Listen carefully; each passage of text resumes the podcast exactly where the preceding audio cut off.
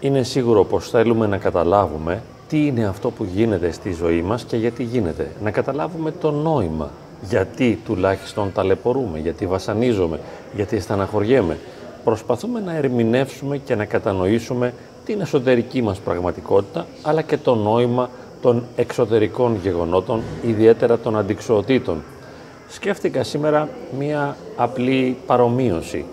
Είναι σαν να βρισκόμαστε κλεισμένοι σε μία ντουλάπα, η οποία είναι μέσα σε ένα σκοτεινό δωμάτιο και εκεί μέσα στην ντουλάπα έχουμε ανοίξει μια μικρή χαραμάδα και προσπαθούμε να διακρίνουμε τι είναι αυτό που γίνεται έξω από την ντουλάπα.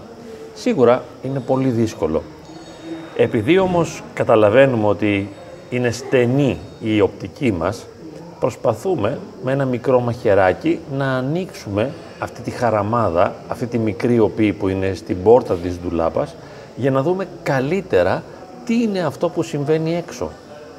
Όμως, όπως καταλαβαίνετε, όσο και αν διευρυνθεί αυτή η τρύπα, θα μπορέσουμε να δούμε στην καλύτερη περίπτωση ότι βρισκόμαστε σε ένα σκοτεινό δωμάτιο και επειδή θα είναι ίσως η μόνη μας πραγματικότητα, το μόνο που θα μπορούμε να αντιληφθούμε, δεν θα καταλάβουμε ότι το δωμάτιο είναι σκοτεινό. Όμως, αυτός που γνωρίζει στην πραγματικότητα το νόημα των γεγονότων και ξέρει τα πώς και τα γιατί, είναι ο Θεός, τι να κάνουμε που είναι ο Θεός, αναγκαστικά. Αυτή είναι η πραγματικότητα, είναι μια αντολογική πραγματικότητα, ο οποίος φυσικά ξέρει ότι εμείς είμαστε στην τουλάπα και προσπαθούμε να δούμε, αλλά είναι δύσκολο να μας διαφωτίσει και να μας δείξει το τι και το γιατί και το πώς. Ο ίδιος βέβαια ο Θεός δεν είναι καν μέσα στο δωμάτιο αυτό το σκοτεινό, είναι πολύ έξω.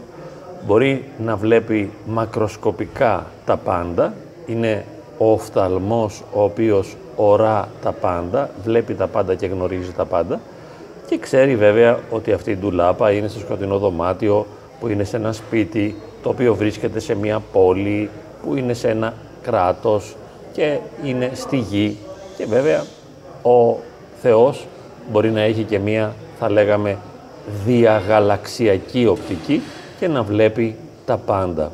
Εκείνος λοιπόν γνωρίζει.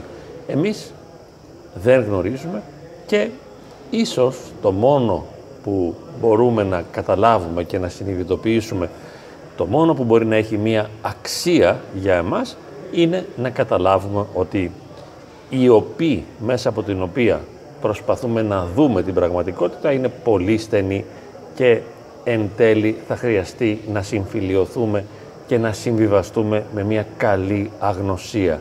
Να αποδεχθούμε δηλαδή με ψυχραιμία, ησυχία και νυφαλιότητα ότι δεν είναι δυνατόν να γνωρίσουμε το πώς και το γιατί. Απλά ας ενεργήσουμε, εφόσον δεν μπορούμε να έχουμε τη γνώση, κάνοντας το καλύτερο που μπορούμε για να βελτιώσουμε την ποιότητα της ζωής τη δικιά μας, αλλά και των άλλων ανθρώπων που είναι γύρω μας.